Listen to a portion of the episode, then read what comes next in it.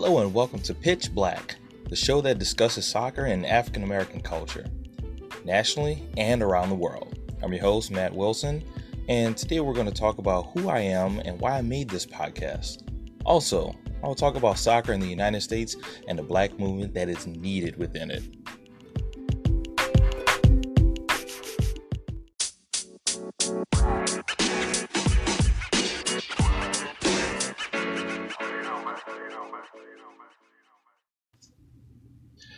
Welcome back, and as promised, I wanted to give a little bit of background history into who I am and why I started this podcast. I was born and raised in New Orleans, Louisiana, um, and for local black men, that means you're thinking about football, basketball, and or track as the sport you're going to participate in. If you don't, and then you better have musical talent to join the school band. Otherwise, you'll fall down the social ladder very quickly. And for me, I jumped into the football scene in my junior and senior years of high school, and then I eventually walked into my Division One college football team. There, I began to learn the strategy behind coaching. Primarily, I was not a starter, uh, pretty much a practice squad guy. So, learning what the coaches were doing and how they set up practice, set up game film, and whatnot really helped out. Because after college, I became an assistant coach with several high schools, whether they were the well established ones or even the startup programs. I had experienced many victories and all the heartbreaking defeats, but ultimately, I was glad to see many of my players move on to college careers and even a few go to the NFL, which is definitely a highlight. I eventually took an athletics director job for one of the new charter schools that popped up in the city after Katrina and there, my biggest challenge lay ahead since I was in charge of creating an entire athletics department. Yes, I kid you not, an entire athletics department. It wasn't just one team, it was create multiple teams, come up with the funding. But uh, the way that I am, I like those type of challenges. So this was definitely outside of my wheelhouse, and I needed to step up to the game.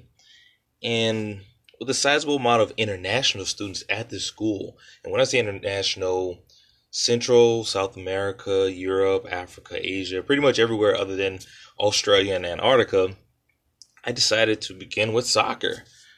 I knew that it was the top sport around the world, and that was it. Yeah, that's pretty much it. I could probably give you a few names just because I had heard it during a World Cup in 2010, but I knew essentially nothing about it. You kick the ball, you score a goal, everything's one point, the end. That's all I knew.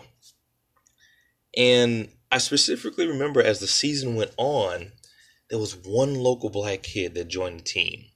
His friends would make fun of him for playing soccer, and eventually I just asked him, well, you know, why why did you why did you join?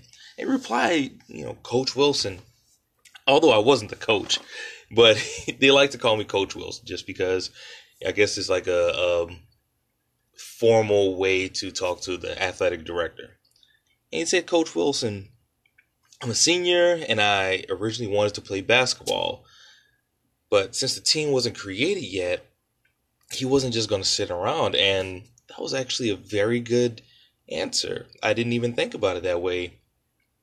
Instead of whining and complaining that there wasn't a basketball team, he decided to take his free time and join something that was already established and take on a challenge just like I did. So I started seeing a little bit of myself in him. Now, he was not a great individual soccer player at all, but he had natural athletic skills, and that made up for the lack of fundamentals in the soccer game. And as the season went on, I became impressed by his growth and I also became curious at all the things that he had overcome. I started thinking about how good would he have been had he played for the past 10 years or even the past four years. Afterwards, I started reflecting on myself and thought, why did it take me until the age of 30 to learn this game? So eventually, as I usually do with many journals and notepads, I went to write down all the reasons that I could think of of what inhibits black kids from playing soccer. The reasons included finances, racism, and culture, just to name a few. So eventually I did decided to write a book that would just take what I researched and put it into an easy to distribute format. A book. Obviously, talking about it and debating about it in conversations just never helped out when I needed something very concise. Now, I know this sounds like a shameless plug, but that is a perk of having your own podcast. So I made the book and I titled it Pitch Black America's Missing Soccer Players. Now, it's a play on the term pitch, which is another name for a soccer field, and the lack of black players on it. Now, my goal was to get the word about out about this ongoing missed opportunity opportunity and develop dialogue on how to bring more athletes into a wonderful game. So this was geared towards the young kids that not necessarily or could not necessarily fit into the football and basketball scene. Football is one of those games at a certain point you have the physical ability and it doesn't matter if you have the fundamentals. If you're super fast and super strong, you're going to beat out many players. The same thing with basketball. You can have all the ball handles in the world. You're probably going to get beat out by the 15 year old kid on your team that's six foot four and growing. So this gave an outlet for kids that did not fit into that natural mold or that New Orleans mold of what sports you're going to play as a black male. Also, this was to reach the parents to show them you don't have to get upset if your child does not perform in those traditional sports. There are many other outlets. And by all means, there's other things they can do, such as wrestling, uh, tennis, and I'll talk about those at some other time. Now, with that being said, you can go into depth with what I found out by buying my book on Amazon, or you can download it for free if you have Kindle. Now, when I come back, I'll dive into blacks in new sports.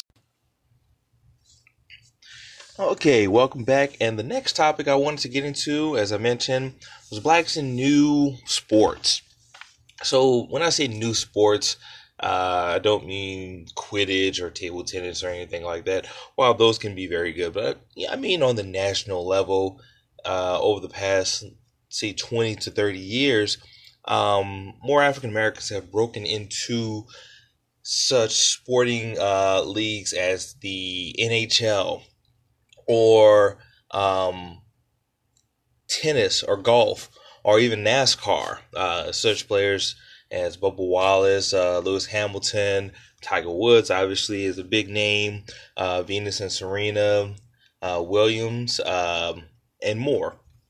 So it just always made me wonder whether some of these players learn from. And as I mentioned when I did my research, as far as the legacy or what we've learned from our parents, those were some of the things that are some of the reasons why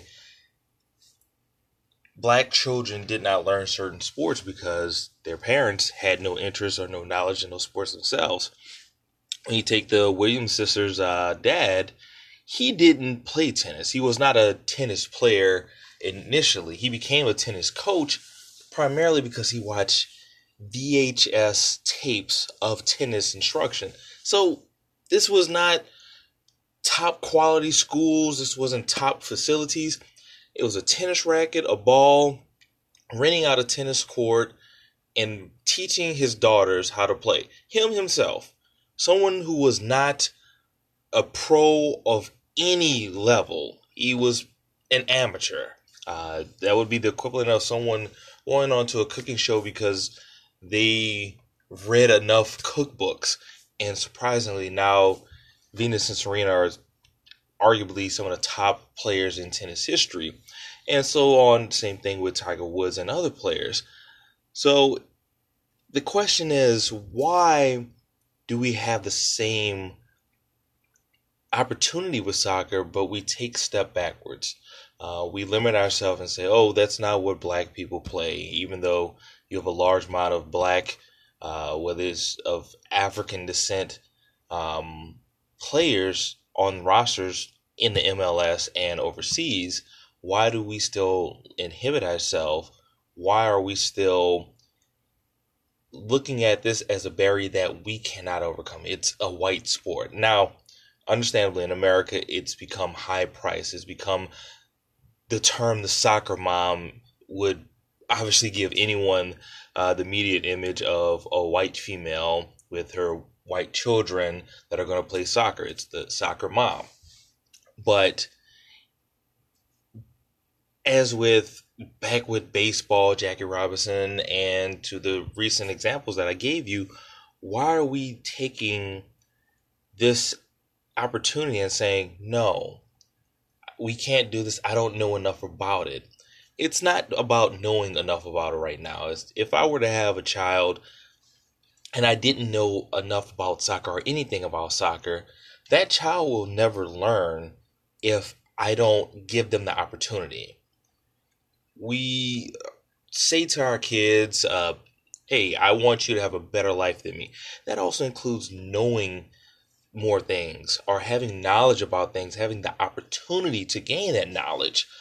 So, my theory or my opinion, I should say, is the more we give black children the opportunity to play those sports, regardless of if we know what's going on or not. Because I, I, I will tell you from coaching, there are so many parents that are in the stands that think they know anything about football coaching and they know almost nothing, almost nothing. We've seen the, you know, the tyrant parents, you know, just blow up with the temper at sporting events. It's the same thing. They're not going to know everything or much of anything about the sport, but it's not their job. It's to give them the opportunity, support them on trying something that they could be good at. Maybe even so much that they could just like it, even if they're not good. So having that opportunity is a big thing. I I just seen the the evidence of it in so many sports happen so much that this is the time for it to happen. It's it's a growing sport in the United States. It's reaching out into different communities as far as urban areas. It's still one of the cheapest sports that you should be able to play. And I think once parents as a big force get involved and give more allowance to their children to do soccer events and just acknowledge it as a sport that they can support, we'll see a big change. I maybe 10 years from now because nothing happens overnight, but when it happens, I really feel that the United States won't be the joke anymore as far as most resources uh, as far as far as training and nutrition in the world, third largest population. But when it comes to the world's most popular sport, we were the laughing stock. And I I feel that black players aren't necessarily the answer because I'm not going to put down the players amongst other ethnicities because I think maybe there's a hidden market as far as Vietnamese players or other uh, ethnicities that aren't the traditional Hispanic or white players. But I think the more athletes that you put into that pool, the higher quality you will get. It won't just be the best of what you have available or that's intra it'll be the best that you have as far as your quality throughout the whole country so that's just a little food for thought. Uh, I'll be back to go over some of the MLS um, players that are really making big names for themselves. Uh, obviously, black players, and even some from overseas uh, that are doing well this year. And um, we'll get into that, and we'll be right back. Now, onto the third segment of today's show. It's going to deal with league play on various levels. For starters, the MLS is back. Again. That's just a bit of play on the 2020 salvage season, which I am grateful for. But on to 2021. Shout out to Chicharito. Five goals in two games. amazing skills and evidence that the US is once again way behind Europe. I say that since another European League retiree ties or sets records in the MLS. Great for ratings, but the player gap just isn't closing in yet. Finally, a bit of UCL news. Young phenom Kylian Mbappe and company at PSG find themselves in a bit of a hot water, giving up a 1 0 first half lead to Manchester City in the first leg of their semi final. I have my fingers crossed for a comeback performance on May the 4th when they go back to Manchester in Etihad Stadium. Now, that's all for today's podcast. It was an honor doing this first and interesting podcast at that. I look forward to more. See you all next time so we can kick it together.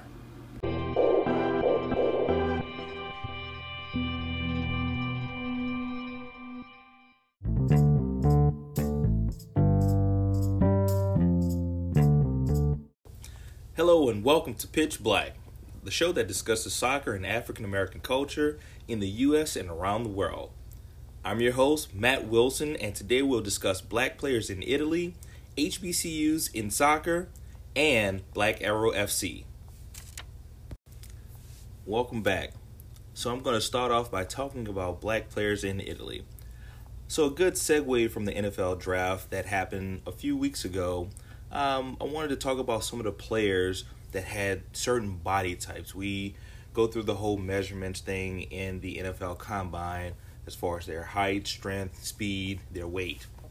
So there's actually this player named Romelu Lukaku. Yes, Romelu Lukaku. I know it's a bit difficult to pronounce and probably even more difficult to spell, but he's definitely been an inspiration for me. Um, guy that's born in Belgium, striker for a team called Inter Milan. That'll be in Italy. He recently played for Manchester United, one of the top grossing clubs as far as financial worth in the world. So he plays for International Milan right now. Incredible guy, six foot three, 210 pounds. Uh, the reason why I like him so much is because he resembles my body type. I'm about 6'1, 230 pounds. We both look like, you know, wide receivers, linebackers, strong safeties. And the reason why I mention that as far as something being relevant is that there aren't certain specific body types in soccer that one has to fill. So when you're playing football, as I used to do, you had to fit a certain body type. If you didn't, you weren't going to play or you weren't even going to be looked at by the coach. So this helps out any player, whether they're in college or high school or even younger, to realize that they don't have to feel self conscious about their body type. So, uh, as I mentioned, Lukaku, Belgian born uh, from Zaire, this country in Africa, uh, World Cup participant, Manchester United, Inter Milan, and recently he was the League Cup winner for the Serie A. For those who don't know, Serie A is the league championship club in Italy. It's pretty much the top level. And the most recent winners, and when I say the most recent winners, are from Turin, a team called Juventus. How good are they? Nine straight years of winning. Nine straight years. And this last year, they added one of the top players in football history, uh, Cristiano Ronaldo. But besides that, because I can go on about him for many, many episodes, they added another guy who has even more local ties. His name is Weston McKennie. So, what's so unique about Weston McKennie? Well, Weston McKennie is from America. He's from Texas. And when I say from Texas, a place called Little Elm, Texas. So this isn't even your Houston, San Antonio, Dallas. This is Little Elm, Texas. Now, this guy was born into a military family grew up in Germany for about 10 or 11 years and played on one of the smaller teams as far as their youth leagues. Moved to the United States uh, at around 2009, and you can fact check me on that. So he, but he was 11 when he moved to the USA, and he was 19 when he became a pro in the Bundesliga. That's the German league. That's their top league. So each country tends to have like the top league, just like the United States has the NBA, and I'm sure other countries have their versions um, of their basketball leagues. So, fast forward. Why does it matter? Why is it so significant that this guy, Weston McKennie, as a black man from the United States, is on this level? Well, as I mentioned in my book, Pitch Black America's Missing Soccer Stars, finances tend to be one of the deciding factors of why African American males want to go into certain sports. They see the money in football, they see the money in basketball. Some even see the money in baseball. But for some reason, seeing the money in soccer is just completely dismissed. Uh, so I did a little deep digging um, into the salaries. So I went to Salary Sport and got his contracts through his years of being there. Um, and obviously, some of these numbers are going to look kind of weird just because they're in euros. So I did translate them into American dollars for all you American listeners out there. So to start off, in 2017, when he was on the practice squad, uh, the second level team in the German league, at age 18, his salary was $25,000. Now, you may say, oh, well, is that really anything significant? You know, you can make more money playing in NBA. Well, keep in mind, this would be the equivalent of him going to college, and most colleges spend less than that. This is $25,000. He's playing against top players in the world. He obviously has room and board. He has all of his finances taken care of. He's a pro, even though it's the second level. So $25,000. And as I also mentioned in my book, he had the opportunity to grow and do better. Do better, make more money. And lo and behold, that's what he did. Because his next year, he moved up to the top team called Schalke um, and made a salary of $570,000 for 2018 and for 2019. Now, keep in mind, he's 19 and 20 making over half a million dollars he wouldn't even be able to do that in football because he wouldn't be eligible as far as age to play. And I can even say the same thing probably for the NBA because their restrictions on the one year rule, he wouldn't have made any money. He would have been in college working for a collegiate team under the guise of being paid as a scholarship, which is good in its own right but obviously he's demonstrated that he can make a lot more. So five hundred seventy thousand dollars. So we're at over a million dollars in three years. Over a million dollars in three years. Third, fourth year, 2020. Plays most of the year for Schalke before he gets loan on loan to Juventus. But during that last year in the Bundesliga in Germany, $2.34 million at the age of 21. 2.34. 2021 with Juventus in Italy, 2.5 million. So, that's obviously a considerable amount for some kid who was a military family, lived in Texas, worked his way through the FC Dallas and MLS uh, Youth Academy, decided to forego a full scholarship to the University of Virginia to play. So my hat goes out to this guy because he's been a big inspiration. I see him a lot on one of the few platforms that you're able to watch these games on on ESPN Plus. Um, they have the Bundesliga, the German league. They have Serie A, the Italian league that you can watch, and it's it's such so refreshing to not only see a fellow African American playing on the top level, playing on the same field, the same team as I mentioned, Cristiano Ronaldo, one of the best players in the world it's great to also hear that American name, which, whether you want to admit it or not, you tend to like to hear that familiar name or that familiar sounding American name when you hear it, especially in a sport that you don't no- normally associate Americans with. So I implore you to go out there and do your research. Find someone. I'm going to always have more names for you. Do your research. Figure out what black players are out there, primarily African Americans. That way you can be inspired and do some research and figure out what brought them there, what motivated them. So that's the end of that segment. And when we come back, I'm going to talk about HBCUs, that's historically black colleges, and soccer, and why is it missing? Talk to you soon.